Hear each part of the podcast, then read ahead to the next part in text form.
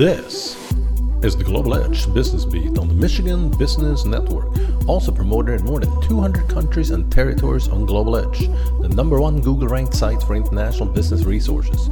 Global Edge Business Beat. Welcome to the Global Edge Business Beat, brought to you on the Michigan Business Network. I'm your host, Jade Sims, Assistant Director in the International Business Center in the Broad College of Business at Michigan State University. Today we welcome Kendra Kuo, Director of the U.S. Export Assistance Center in Grand Rapids, Michigan. Kendra and her organization assist U.S. companies to sell their goods and services into foreign markets. Welcome to the show, Kendra. Thanks for having me, Jade.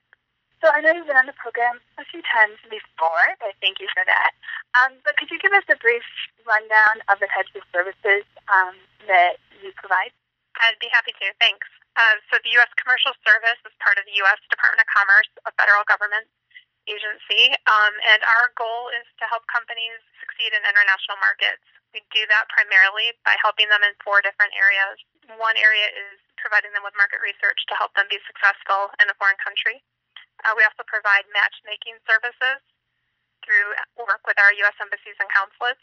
The third area is helping them to access trade events and training so helping them with trade education uh, that could be online via webinar or in person at a, a trade show in the U.S. or overseas. And then the fourth area is considered advocacy and investment, so helping them to um, sell their products to foreign governments, and then also helping uh, foreign companies to locate here in the U.S. We partner with our local economic development organizations to give them tools in helping uh, recruit companies to the U.S. market. Great. Um, so, in addition to your office in Grand Rapids, which covers the west side of the state and covers us all the way over into the Lansing area, um, I know you have counterparts in Pontiac and Detroit, as well as Correct. country and around the world. Yeah, so we have offices in over 100 locations in the U.S. And um, like you said, in Michigan, we have our three offices. My office covers all the way out to the Traverse City area, and then as far west as Lansing, and then down to Indiana. Um, but we also are connected with our embassies and consulates in over 70 countries worldwide. Fantastic. So right now there's a lot of discussion about the current COVID-19 situation and how that is affecting international supply chains. So from your vantage point, um, working with companies as well as the federal government, um, what are you seeing as the major problems that are coming up? Yeah, it has been very disruptive for many companies um, dealing with their supply chains and understanding the foreign regulations that are somewhat fluid at this point. Um, so we encourage them to work with their freight forwarder um, for their advice on getting through different supply chain questions. But we also have a, a U.S. COVID response team that we've assembled with U.S. Commercial Service, and that group has been around to try to help our trade specialists understand some of those supply chain questions and international regulations so that we can access the most current information for our clients. So part of your job is is educating business persons, which you mentioned. Um, and I know that there's a lot of local and national events that are organized for U.S. and Michigan companies to participate in. Um, and some of those have been scheduled um, or removed from the schedule, and some of those are being reimagined. What sorts of educational events are coming up um, that businesses that are selling globally can, can maybe participate in? Yeah, we still have a few things on our docket. Um, of course, we're still meeting with companies virtually, and they're welcome to give me a call, and we can connect either via video conference or by telephone.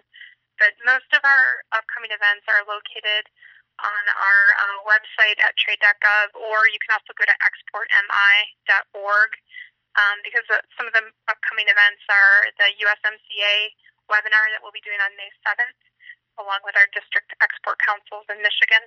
That should be a good event helping companies to understand the transition between NAFTA and the USMCA for doing business in Canada and Mexico.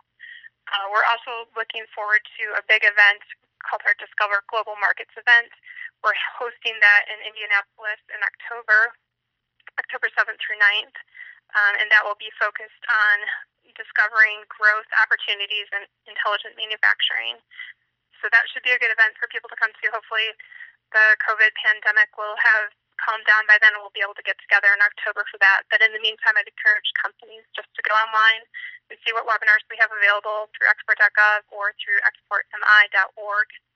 And then I also wanted to bring to their attention uh, that we do have listing of our virtual services that are available on trade.gov. They can go to trade.gov slash virtual dash services and find information on counseling, webinars, uh, virtual matchmaking services, and our website globalization services. Fantastic. And we will put those links posted alongside of this interview so that companies can easily access them. That would be great. Thanks.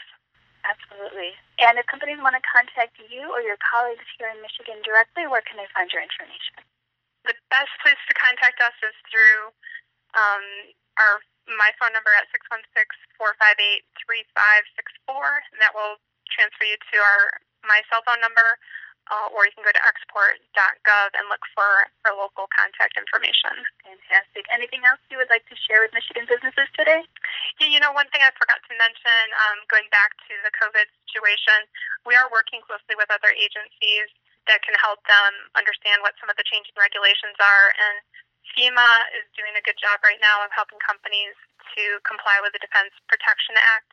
Um, so they have a, a good resource available for companies who are manufacturing PPE, the personal protection equipment, um, to help them understand if they are able to export that or not, and if if they're not able to do that, then um, how can they also connect with the Department of Homeland Security to find some procurement um, opportunities within the U.S. government?